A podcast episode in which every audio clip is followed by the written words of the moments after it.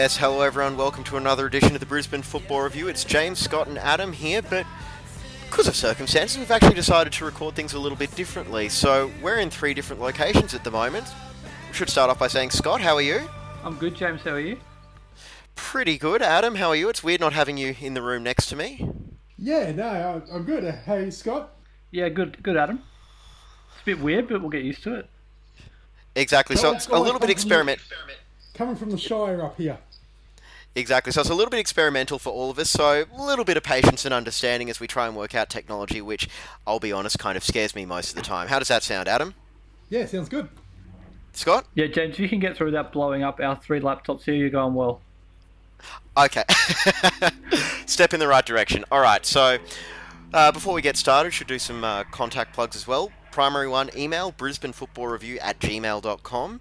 Uh, Facebook, The Roar Review. We're still working on uh, negotiating that with Mr. Zuckerberg to change it to Brisbane Football Review. Twitter at BNE Football. And of course, you're listening to this podcast on Spotify, iTunes, Whooshkaa, any good outlet. Or another good outlet, Football Nation Radio. You might be listening to the replay of that Thursday at midday at Queensland time. Either way, we're very glad that you're with us. So let's get into it. Saturday afternoon, Suncorp Stadium, Brisbane Roar to Central Coast Mariners nil. Scott, overall takeaway from the game. It was positive, actually, wasn't it, James? We, we said the last couple of weeks that they've struggled in going forward. I thought the changes that Robbie Fowler made, both in terms of tactical and personnel, really did make a difference. And they got off to a much better start in this game as well. That's been a re- real problem in the last few weeks. And they were much brighter right from the start on Saturday afternoon. Adam, let's get your thoughts on that. Yeah, look, uh, it's a. I think it's a win that they need, and obviously, given the sort of the, the compression of the ladder in that part of the the thing, is that is that now you know the Roar dropping jumping top six after one win, so it's not so bad. I'm still overall not going to be too, you know, jumping up and down. They're in the top six. Woo yay, go them. But it, mostly because it's only round eight so far. So let's not let's not get too far ahead of ourselves with that. But as you mentioned, Scott, there was quite a lot there to enjoy, and we'll start off by hearing uh, what Robbie Fowler had to say after the match.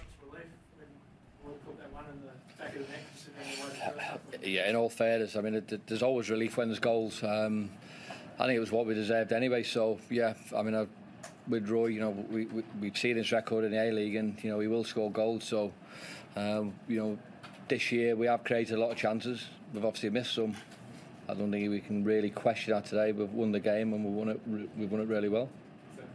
possibly the sort of most comfortable display you reckon this team's? I think so. Um, you know, I I mean, obviously they hit the crossbar uh, in the first half.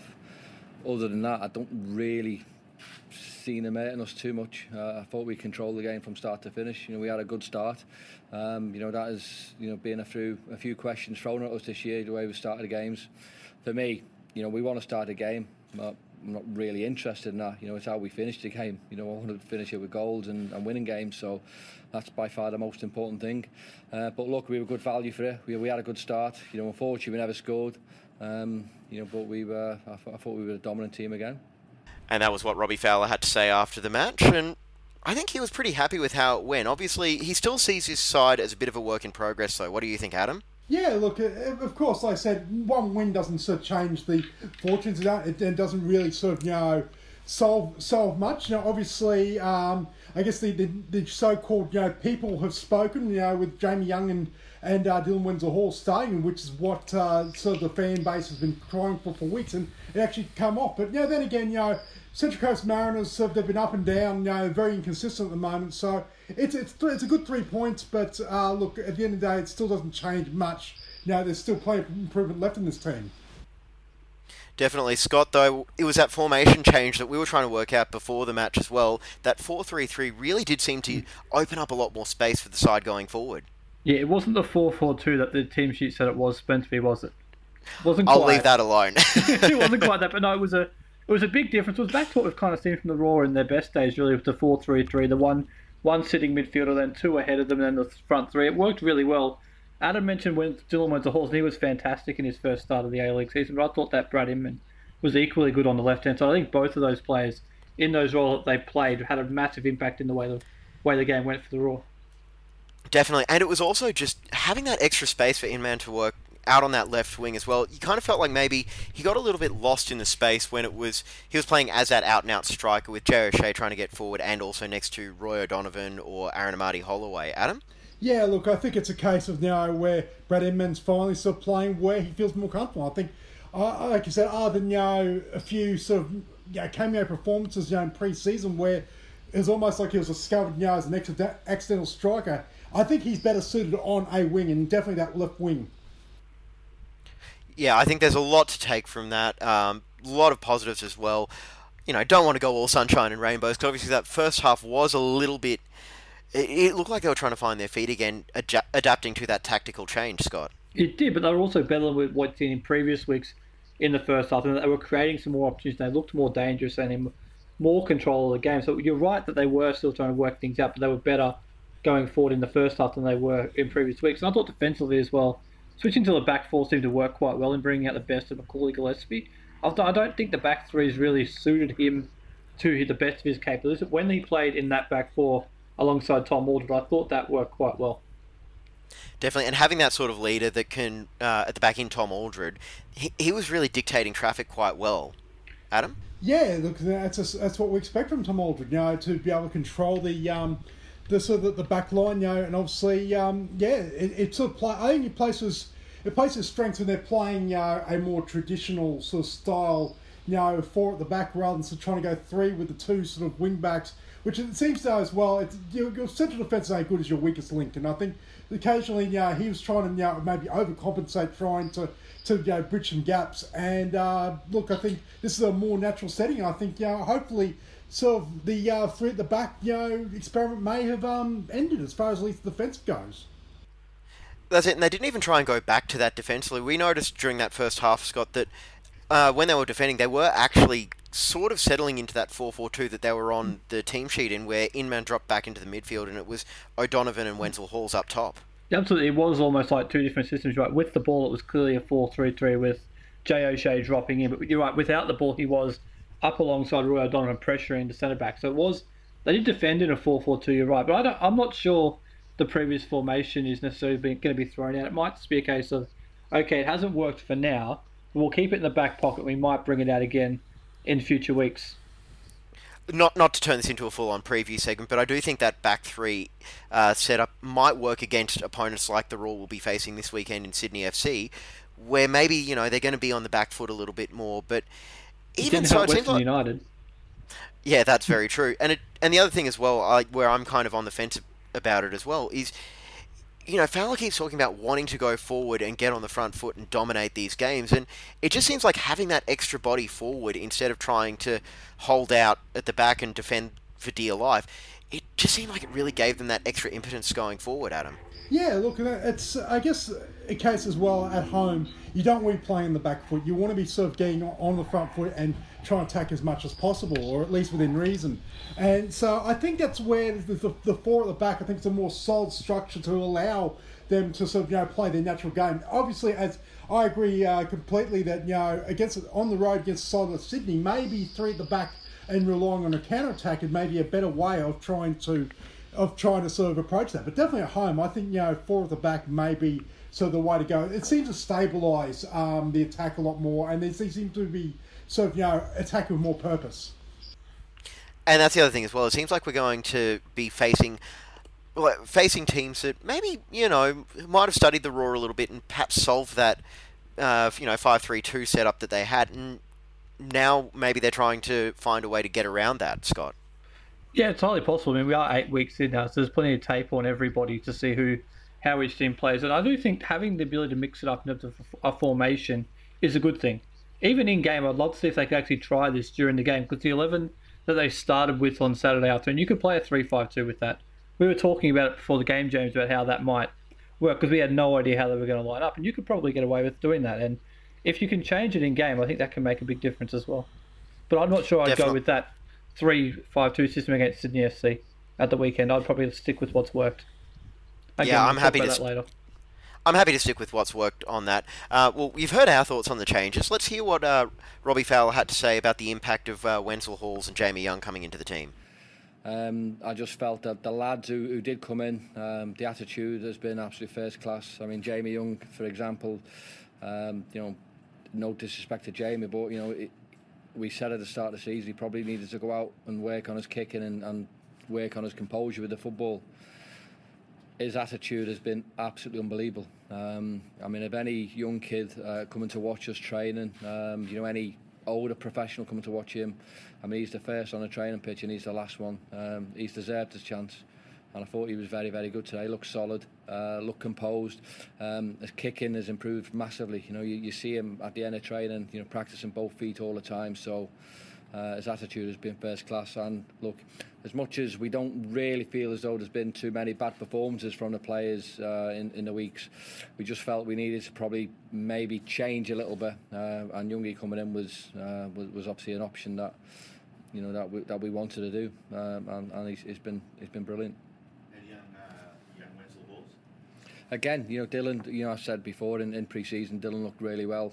Um, you know, having an injury sort of knocked him back, knocked him back a good few weeks, and then all of a sudden it was him playing catch up, you know, trying to catch up his fitness, um, you know, and his football. And again, his attitude's been good. Uh, and that's all you can ask for as a manager. You know, you want your players to sort of go out there and, and perform every day and train and give you a little bit of an headache. This week has, has been great. You know, we, we wanted a reaction from uh, the performance at Wellington. We've obviously made a few changes, in, including Brad coming on. Um, you know, Dylan was was exciting. Uh, was probably a little bit more lively than what we've had uh, in the past games. Um, but they've, they've warranted uh, and deserved a chance, and, and they took it. All right, and that was Robbie Fowler there talking about the change that he made. And I got to admit, like it was a big call to substitute out Max Crocombe, but he, he was really rewarded because Jamie Young had three fantastic saves that uh, I think you know really reminded everyone just how good he can be when he's on his game, Adam.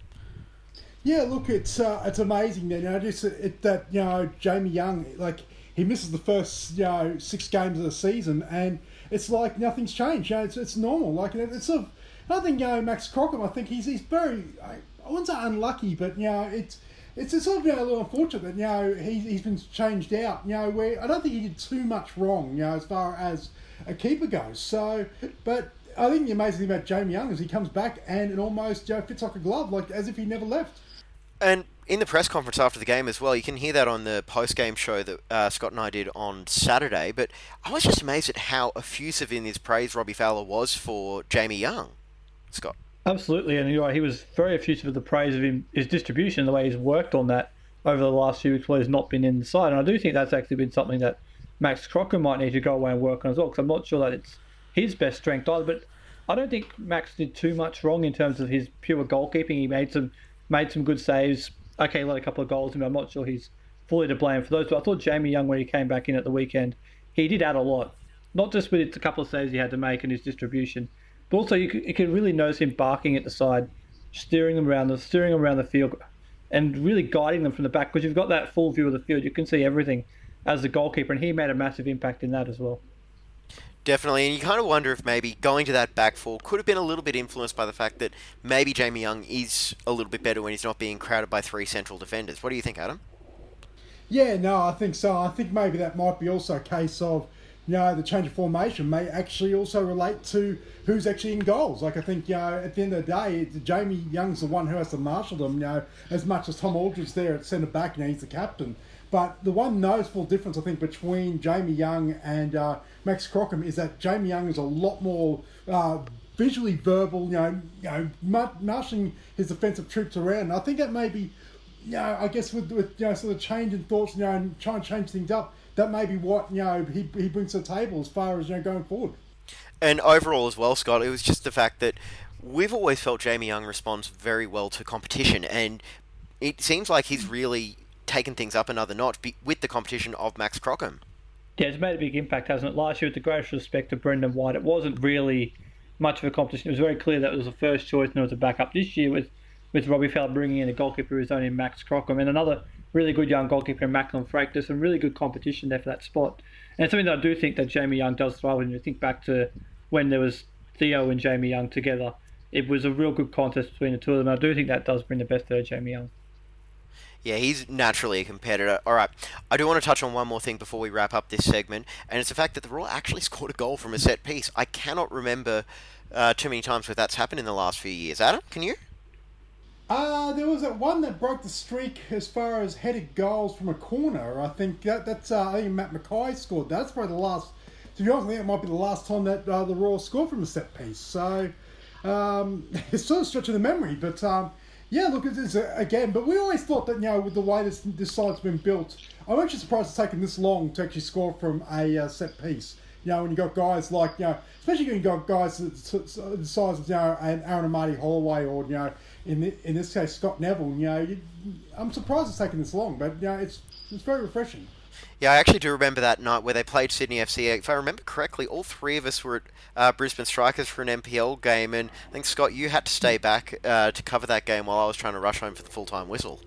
Yeah, the funny story about that game, there was a few Strikers fans very disappointed that the Brisbane Roar won that game that night. Actually, the only one I could think of was the Thomas Broich header at home in the semi-final in stoppage time against Melbourne Victory, but that was before the that was before the what the Matt McKay one you mentioned, Adam. But I do think it's actually a really good thing the Roar did score from this set piece at the weekend because they've they've clearly worked on it and they've put in some really good deliveries this year. And it's a nice reward for Jay O'Shea that his delivery was headed home. And uh, look, it wasn't a great marking from the Mariners, but it's a good sign that the Roar are now starting to convert these opportunities because they've created a lot of them and they'll continue to do so. Definitely. All right. Well, look, it's another three points for the Roar. That's two wins from three home games as well. And you know, you always think back to the Ange days. You you get a little bit nostalgic, especially with what was going on with him in the J League. We should say as well, go Yokohama, F Marinos, because I think there's actually two Yokohama clubs. But you just get you get nostalgic for the way that you know they always seem to find a way to get up at Suncorp Stadium. And Adam, I don't know about you, but I've just got so many fond memories from that era of that's how they built their success. Oh, absolutely. You know, uh, like I said, it's still, in my opinion, the greatest, the greatest A League uh, team of all time. You know, that, that the, the team that went thirty six unbeaten. And uh, look, at the thing is, that a lot of those, it wasn't like they dominated all thirty six games. They, they found a way to draw, found found a way to win, and a lot of that was at, at Suncorp. But obviously, the great escape act, obviously, is you know the two thousand eleven grand final. Yeah, funny it came against the Mariners, Saturday's opponent. Not just that one as well. I remember the semi final, they were 2 0 down at halftime in the second leg of the, semi- eh, leg of the semi final and fought their way back then as well. But this was a bit of a throwback as well in terms of the way the Roar played. It did remind me quite a bit of that Roar team of, say, 2011 through 2014. Definitely. All right. So that's going to be it for segment one of the Brisbane Football Review. Uh, we're going to take a quick break, come back and talk about what was a pretty rare, rough night for the W League side. So we'll be back after this. This is a Brisbane Football Review.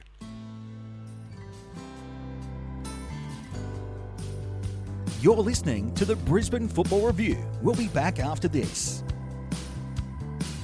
And welcome back, everyone, to the Brisbane Football Review. It's James Scott and Adam here with this uh, long distance recording, I think we'll call it, because we're all on different parts of Brisbane. Listening to us on uh, podcast or Football Nation Radio if you're just tuning in for the first time. Brace yourself, that's all I've got to say. Scott, what do you think?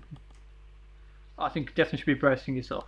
Yeah, well, we're, we're doing all right. We need to put a warning at the beginning of this show as well, I think. Not just. Instead of the plugs, we need a warning at the beginning of the show. Well, aside from the usual, just just know that uh, we think we're funny, but we're not. Yeah, something like that. All right. Uh, segment two, we're going to talk about uh, what was, quite frankly, an off night for the W League side. There's no sugarcoating it. 3 1 loss to Western Sydney Wanderers at uh, Lion Stadium on Thursday night, and oh boy, like there was a lot to be worried about. Yeah, look, I think it's a case of, um, as I said on the post game show on Thursday night, the Roar did have a sort of an off night, but you also got to give some credit to um, to West, uh, Western Sydney. That obviously their American sort of you know, battalion, uh, they were really good. Especially like Kristen Hamilton, you know, got the hat trick.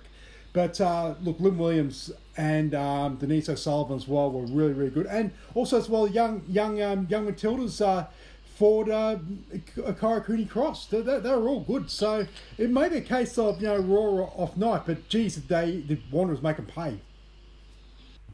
Well, yeah, Western Sydney were in a position to take advantage of a lot of those raw mistakes. Absolutely, you can see that they you can see to Adam's point that the West Sydney side they've recruited heavily from the NWSL champion North Carolina, and you can absolutely see how that side went on to win it because gee, they were a good team in that with those players in the front door with West Sydney. That's by far the best that they've played. And you're right, James. They did capitalise on some some raw mistakes, which I would say are uncharacteristic. I'd say it's fair to say some of the more experienced players in the side who you don't expect to make mistakes like that didn't have their best game. Definitely. All right. Well, let's hear from what was a very disappointed Jake Goodship after the match in the tunnel at Lions Stadium. Jake, uh, tough result tonight. What was your opinion of the performance? Yeah, look, we've got what, five midfielders out there, three import players. Simply not good enough. Um, we have to have a big session Sunday, big week on the training pitch next week, and uh, must pick up points against Canberra now away next Thursday, next Friday, next next week. So, yeah, big week next week. And you, had, you guys had a lot of trouble playing out from the back. Was that something you tried to change as the game yeah. went on? Yeah, so obviously they, they are well structured. They play uh, 4 4 2 of a diamond, which you know, don't really play, don't play against often enough. We just struggled to realise where the space was tonight, and um, unfortunately they wanted to overplay and we got caught. So it's a hard, hard, hard lesson. First appearance of the season. Hopefully not too far off. Thanks. Good luck next week. Thanks, Jake. Yeah, so Jake Goodship, he wasn't uh, he wasn't very happy, and we do appreciate him taking the time to speak with us in that uh, press conference afterwards because it was a rough night, wasn't it? Yeah, look, just on, on Jake, you know, it's just funny that, you know, yeah, he, he was very disappointed, but, you know, I think it's, it's not a cause to lose hope just yet. I don't think he is, but, uh, yeah, look, it, was, it certainly, you know, this team on paper, you know, five Matildas in the starting lineup, um, yeah, it wasn't a great night, but again, it might be a case of as well that, you know, their opposition, you know, just outplayed them.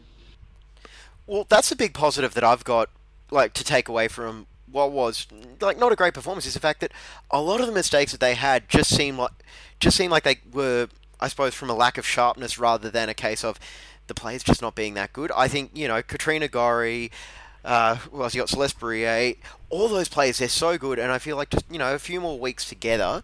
Because let's not forget they haven't had the luxury of what was it three month preseason like the A League side had, but I think there was just a lot of little things that you know weren't quite there for them you know, passes not going to where, or players not being where the passes were played, maybe losing positioning as well, trying to press high and cover and being found out about that. And as yet, the Wanderers were just so well placed to take advantage of those mistakes. They were, and it's not only that they didn't have a three month preseason to to to get these things down pat. It's also that they've spent the last nine ten months playing for different teams all around the world, different systems, different different shapes, different ideas. They've got to now come back together and get try and re remember almost what did work under Mel here at the Roar. And I think it's just a matter of cleaning it up because you're right. There is a lot of really good players in that side, and they're certainly capable of it. And I'm sure over the next few weeks we'll start to see them picking up points because they are a really good side. And on the positive side, they did create a lot of opportunities in this game.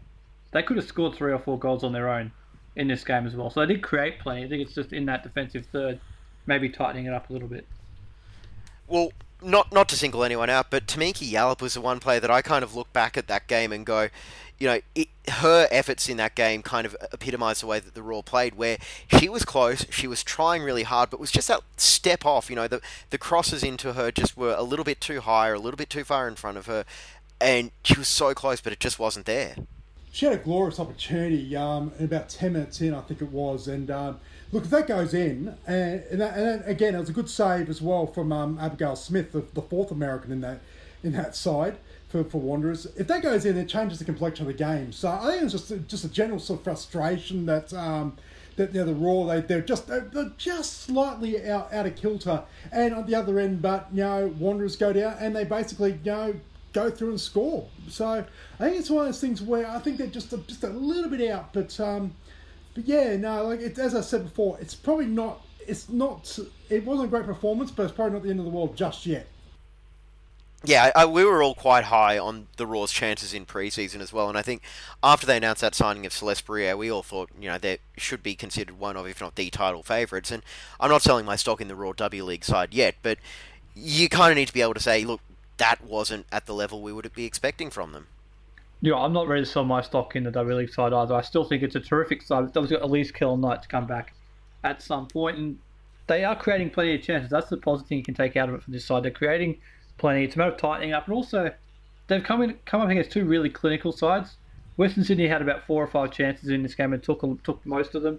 Melbourne Victory only had three three really clear chances the week before and converted all three of those. So they're coming up against really clinical sides. That might be something else they need to just fix slightly at the front end because they created plenty of chances, but they haven't converted enough of them. Definitely, and look, it'll come, and they might get a chance to bounce back uh, this Thursday night when they take on Canberra down in Canberra. So first away trip, you never know what uh, these. Yeah, exactly.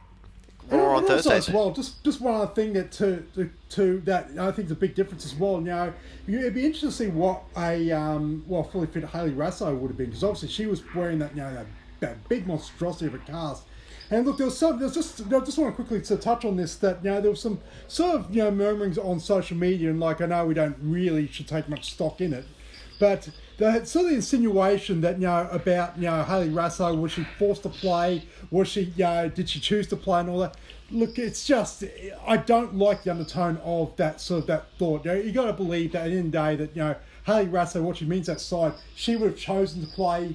And yeah, that, that just because she's you know playing with a heavy sort of cast and whatnot, that would be her choice, not because she was forced by the club or anything like that. So yeah, I really sort of dislike the undertone that you know even insinuating that you know Jake Goodship or the club forced her to play on Thursday night because I can certainly say this they've got plenty of options, so it would have to have been her choice. Yeah, definitely. And I think, you know, having seen Hayley Raso the last couple of years, I think, you know, she'd probably have to. She'd have to. Yeah, I, I don't want to say too much about because she obviously had that bad back injury, but I was going to say she would have had to have been a lot more hurt than she was, and but she was struggling. You're right. There was a lot of times where you could see her trying to protect that hand. Yeah, you're right. She was obviously clearly trying to protect it, and there was also that bit of a weird situation with the substitution, which we might get into in just a minute. But I also want to mention Mackenzie Arnold, who we haven't touched on yet, but she's had two really, really good games for the Roar and to start the season. Made three or four brilliant saves, and without her in goal on Thursday night, it could have been even an even more one-sided scoreline because she had a fantastic game. That's a, that's a scary that's a th- scary thing. Yeah, that you know they've conceded six goals, but look, Mackenzie Arnold's probably up there as probably one of their best players so far. So it does say volumes that you know that you know it could be a hell of a lot worse without us. So it, you know, she she's been good, but uh, yeah, the, unfortunately the goals um, haven't scored against us. Six now in two games. It is unfortunately one of those, you know, downsides of being a keeper where you can do everything right, but just sometimes there's not much you could do there. And you could see her having to take a lot more responsibility in that second half as well, with the Roar having to chase the game. She was left, uh, I suppose, exposed a little bit more with the players pushing forward, trying to bring that deficit back. Now, speaking of bringing that deficit back, actually, we should mention as well Rylee Baisden, the NPLW leading goal scorer, got her first W League goal for the Roar. Absolutely, it was a good bit of play from the Roar. They capitalised on a mistake from Western Sydney in the defensive third. Carson pick, picks the ball up and tees up Rylee Baisden for, for her first goal. And it, look, it had been coming. She had a couple of really good opportunities earlier in the game against Western Sydney. Scored a goal against Melbourne Victory, which was correctly ruled out for offside. But it's. It's good for Rylee's confidence to get that goal, first goal in the in the professional world, and now she can hopefully kick on and get plenty more for the Roar because it is a position over the last couple of years where they haven't really found someone who's a consistent goal scorer. And if Rylee can be that, then, Definitely. they might, then, it- then it could be really good. Definitely, and there is that um, area as well with Allira Toby as well, where those two played together in the NPLW, so they do have that natural. Uh, what's the word I'm looking for here? Uh, chem- that's it. Thank you, Adam. I'm glad you can read my mind from so far away. But yeah, that's it. And you know, so as I said, like it, it wasn't a great performance, but it's not all doom and gloom. So you know, good, bad, we'll see. We should also move on to the uh, W League game quickly as well, and talk about a scoreless draw between Melbourne City and Brisbane Roar. Now, You mean the I Y League? That's got to be a, the Y League. Yeah, what did I say? You say? call the W League. It's been it's been a long day. I've just come from puppy preschool, and yeah, a lot of dogs. anything? Any. Yes, I, I learned where I can and can't go to the toilet, but anyway. yes. Yes, definitely. So uh, Jack Hingert came on. Uh, he's working his way back from uh, ACL tear as well. So um, quickly hear from uh, what Robbie Fowler had to say after the A League match on Saturday. Look, he just said. I mean, Jack's obviously uh, you know a good lad round the dressing room. He's, he's good for you know for the club where he's at. Unfortunately, Jack you know had a bad injury. Um, you know it's been a long time. You know I've, I've had the same injury myself. You know I know how long it takes to sort of get back. He's played 45 minutes, so is he in contention? Not at the minute. I mean, Jack needs to play a lot of minutes. I mean, you know the way football is now. You just can't suddenly decide to, or we can't suddenly decide to sort of get Jack involved with us. He's got to go out and, and, and prove his fitness and, and prove that everything's okay. Um, when coming back from an injury like that, it's obviously the, a mental aspect as well. You know, going into tackles and uh, you know blocking shots as well. So, um, but obviously we're pleased for Jack. You know, he's been he's been great for the club. He's uh, he's had 45 minutes a day, uh, and, and we're pleased. And it's it's a small step for him in terms of uh, getting back to where he wants to be. All right, so that was Robbie Fowler there, and uh, I should probably clarify because I kind of froze when I was asking that follow-up question to him about Hingert as well and having the players to cover it. What I meant to ask was, isn't it nice having a squad that's so deep that you don't have to worry about rushing Jack Hingert back? But I kind of, yeah, and, and you, as you can probably tell by that response, It happens. It happens. Don't worry about it. Yeah, exactly. But uh, yeah, that was that was one of those times where I was in the middle of a sentence and just went, I don't think I quite know where I'm going with this. I'm just going to try and land the plane. Yeah, look, well, like I said, I, I wasn't there on uh, on a Saturday night, uh, so I couldn't really help you out there. But, um, but yeah, just but just quickly on this uh, Y League game, because I, I did the coverage uh, while you guys are at Suncorp. Um, sort of going from the feed uh, that, that uh, Melbourne City were providing, there, there were a couple of chances for the Roar. Mirza Muratovic obviously was lively again. But I, I think on balance, I think that Melbourne City might be the more disappointed of the two sides. I think they had a lot more chances with with a decent side as well. Um, a number number of their players that you know that have featured in the senior squad did did line up as as the senior team was on a bye, and I think they actually be disappointed that they didn't take more from it. So I think I think it bodes well now for the return clash, um, sort of later in the season. Yeah, and all things considered overall, we should point out that you know this was a City side that did manage to score six in their last outing. Absolutely, and they were traditionally a very, very strong team at this point at this level. And as Adam pointed out, they did have the bye in the league. I thought they might have loaded up the team even further. I thought they might have thrown a Connor Metcalfe in or something like that as well, but they didn't go quite that far with it. And it's a good point away for the Roar. If you can get a point away to a team like Melbourne City, it does set them up quite well. They're still unbeaten in the competition after two games. Got a game in hand, so they're in a really good position. And we should also point out that the Thunder and Lightning derby will be in Brisbane in a couple of re- weeks, right, Scott? Absolutely. I'll just I'll make sure I got my car undercover that day. Good thinking. All right, so that'll uh, I think that'll be enough for segment two. What do you guys think, Adam? Ah, yeah, I think so. Should quickly Scott? mention they play Perth on Sunday, Brisbane time. I think twelve thirty over in Dorrien Gardens in round four. That's right. That's We probably another should important game. They pick up three points. definitely because uh, Perth, I believe, are actually having a pretty rough season all around. Last in the A League, last in the W League, last in the uh, Y League. My heart bleeds. I was wondering when you were going to bring that up. Yeah, I know. I had to shoehorn it in there somehow. But we should also give a plug for our uh, Perth compatriots, uh, Far Post, Far Post Perth. I'm pretty sure they'll be uh, out and about there at the W at the Y League game. So um, check that out and see if they're covering it. Oh, please Bottom do. of the table in all three competitions, and they play every game at home, according to you. Maybe they should Yeah, play some road games. You never know. That might help them out. You know, I'm sure Sam Kerr's going to be, you know, really throwing when she goes over to Chelsea in the uh, British League over there, and actually has to travel outside of uh, Stamford, the Stamford Bridge area. Yeah, well, she needs to get a passport in order first. well, all right, well, we'll leave that for the Perth podcast to talk about, and uh, we'll take a quick break and come back with segment three of the Brisbane Football Review, where normally we'd worry about some sort of news segment, but I'm tired, I'm hungry. Let's just get right into the Sydney preview. We'll be back after this.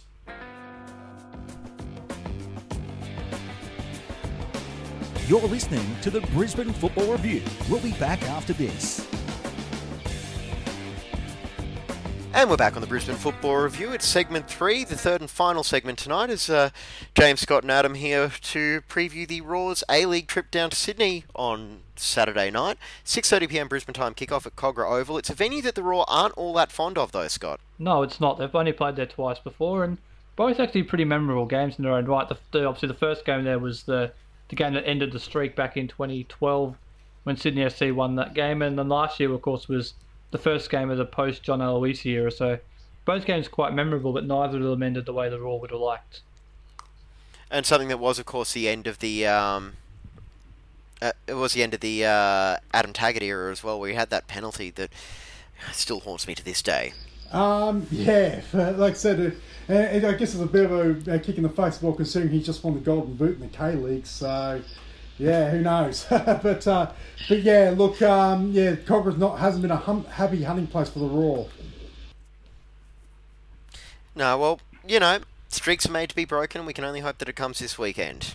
Absolutely, we've, streaks have been broken there before.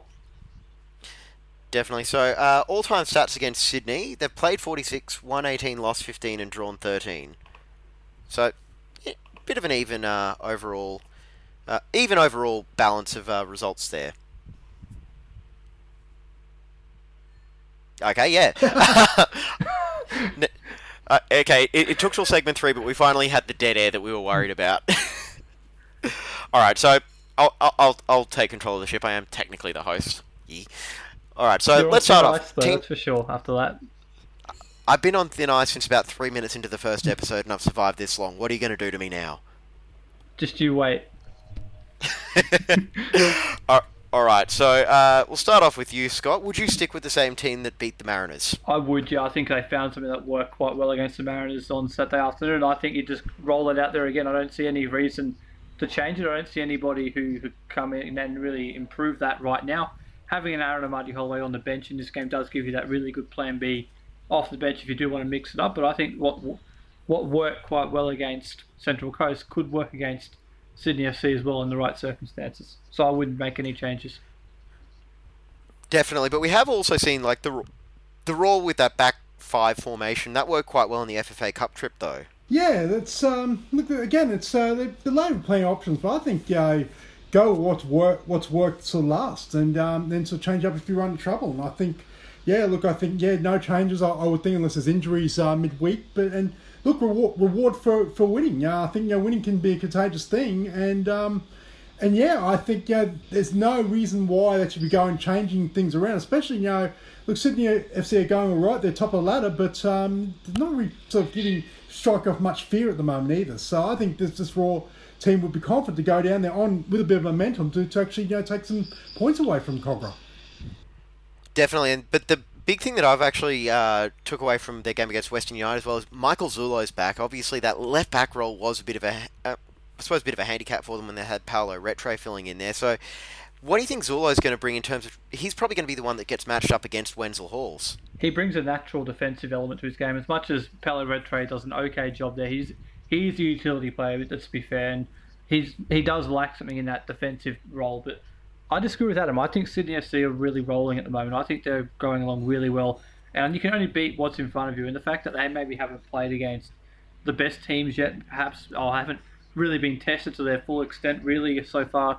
Western United, I don't think they really got out of second gear, but I think they're going along quite well. Sydney FC, and they'll be a really tough team to beat. I mean, all Robbie Fowler has to do though is just go back and watch the tape of how they beat them in the FFA Cup. Maybe just try yeah, that. exa- Yeah, that's uh, that's actually my point. That it's not not more so like I said, no no dig at Sydney. Like I said, they're top of the ladder for a reason. Um, it's just sort of more about look that that, that Roar. Unlike last year, you know, I remember so th- this time last year when uh, Roar went to Sydney. You know, just uh, John Wissy just resigned. You know, it's almost like, oh my god, is this going to be you know five 0 six 0 um, Look, I, I don't think there's any still those still worries. I think it's a case of they shouldn't look Sydney. are, like I said, the best team at the moment in the league, possibly. But they, they, the Roar shouldn't go down to Sydney, you know, with any fear. Like I said, especially you know with momentum. I do think we're going to see a, quite an open game, actually, especially if the Roar do stick with what worked for them on Saturday.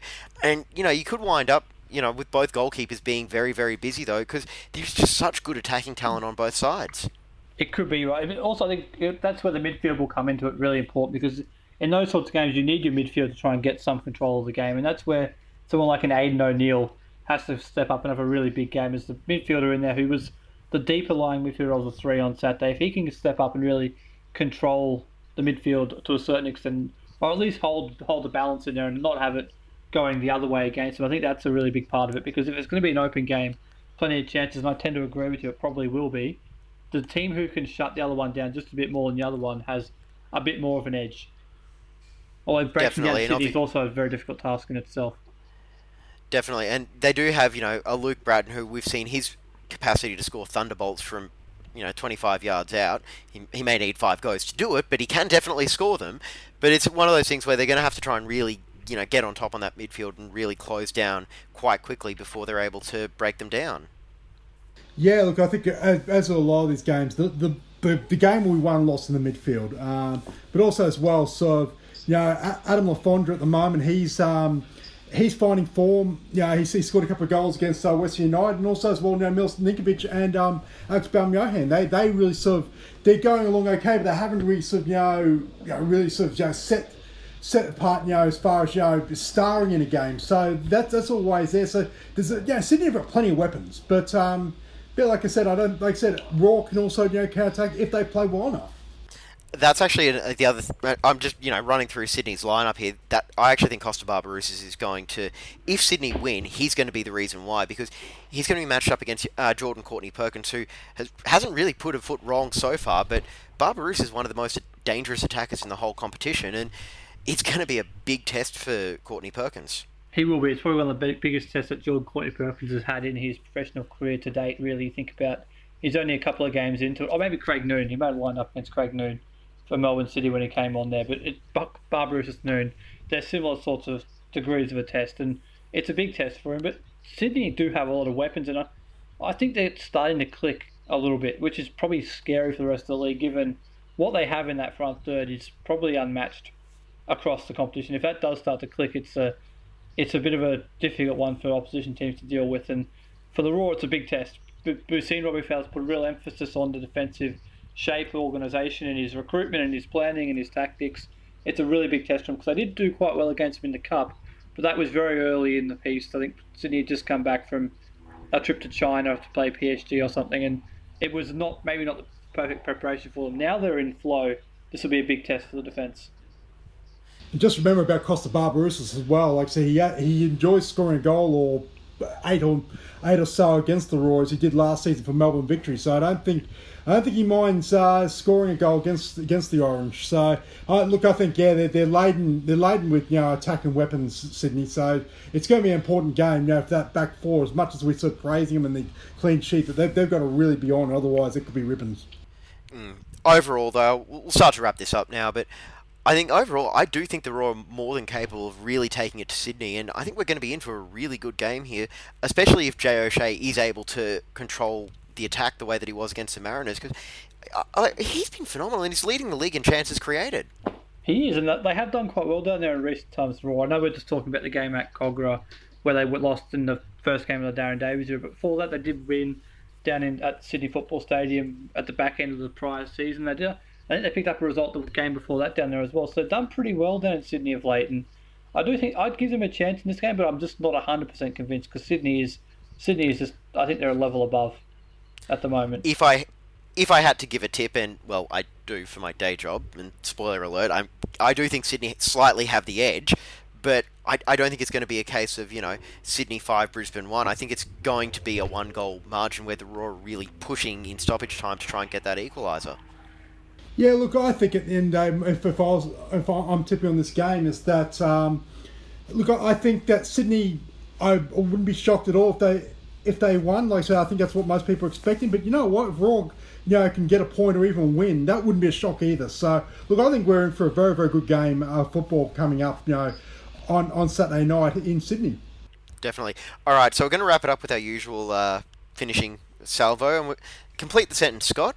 The story of this game will be Brisbane just don't not quite good enough to get the result down in Sydney. Adam. What's going to be your story of the game?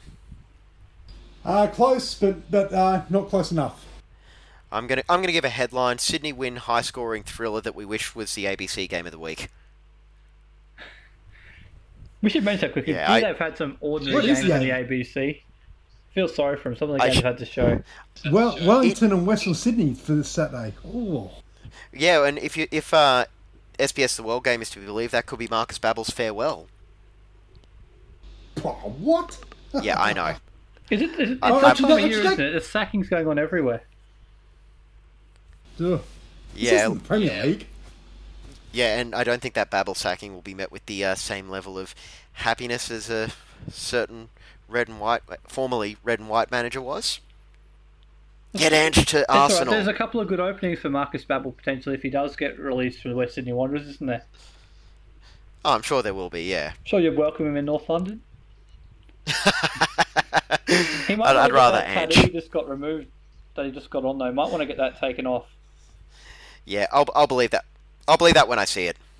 I tell you what, if we get spanked in the in the derby on on uh, on the weekend, I think there might be an opening for him at uh, on the other side of the of the park up on Merseyside. Oh, you have to wait and see. Anyway, we're not going to turn this into Premier League Central. I just want to say Ange to Arsenal one more time. Um, I'm moving to North Sentinel Island if this keeps up. By the way, promise? I, if, if, I just might. You never know. I'll take my chances. All right. That's going to be it for this edition of the Brisbane Football Review. Thank you, Scott. Thank you, Adam. Good to see you again. Thanks, Hear again, James. James. Adam. Thanks, Scott. Yeah. I think we survived this uh, first online recording, and it's good to know we've got this uh, up our sleeves for the future. Absolutely. Yeah. Like I said, I might I might be recording uh, from another continent. Does that mean we don't have to worry about finding a fill-in for you? Oh, maybe. We'll have No, to wait. it's up to you. We'll have to wait and see. We might go anyway, full, full blown replacement though. We'll have to wait and see. Have to see what the budget allows. what budget? That that transfer listing. Ooh. All right. Thanks everyone for listening. Uh, if you've tuned in uh, during our FNR play, remember you can check out the uh, full podcast on Whooshkaa, iTunes, Spotify, just any other good podcast outlet. Just remember to search for the Brisbane Football Review. We'll be back in our uh, regular recording slot next Wednesday evening, hopefully to recap a couple of entertaining games across the A and W League and the Y League as well. Thanks everyone for listening. This has been the Brisbane Football Review. We'll catch you next time.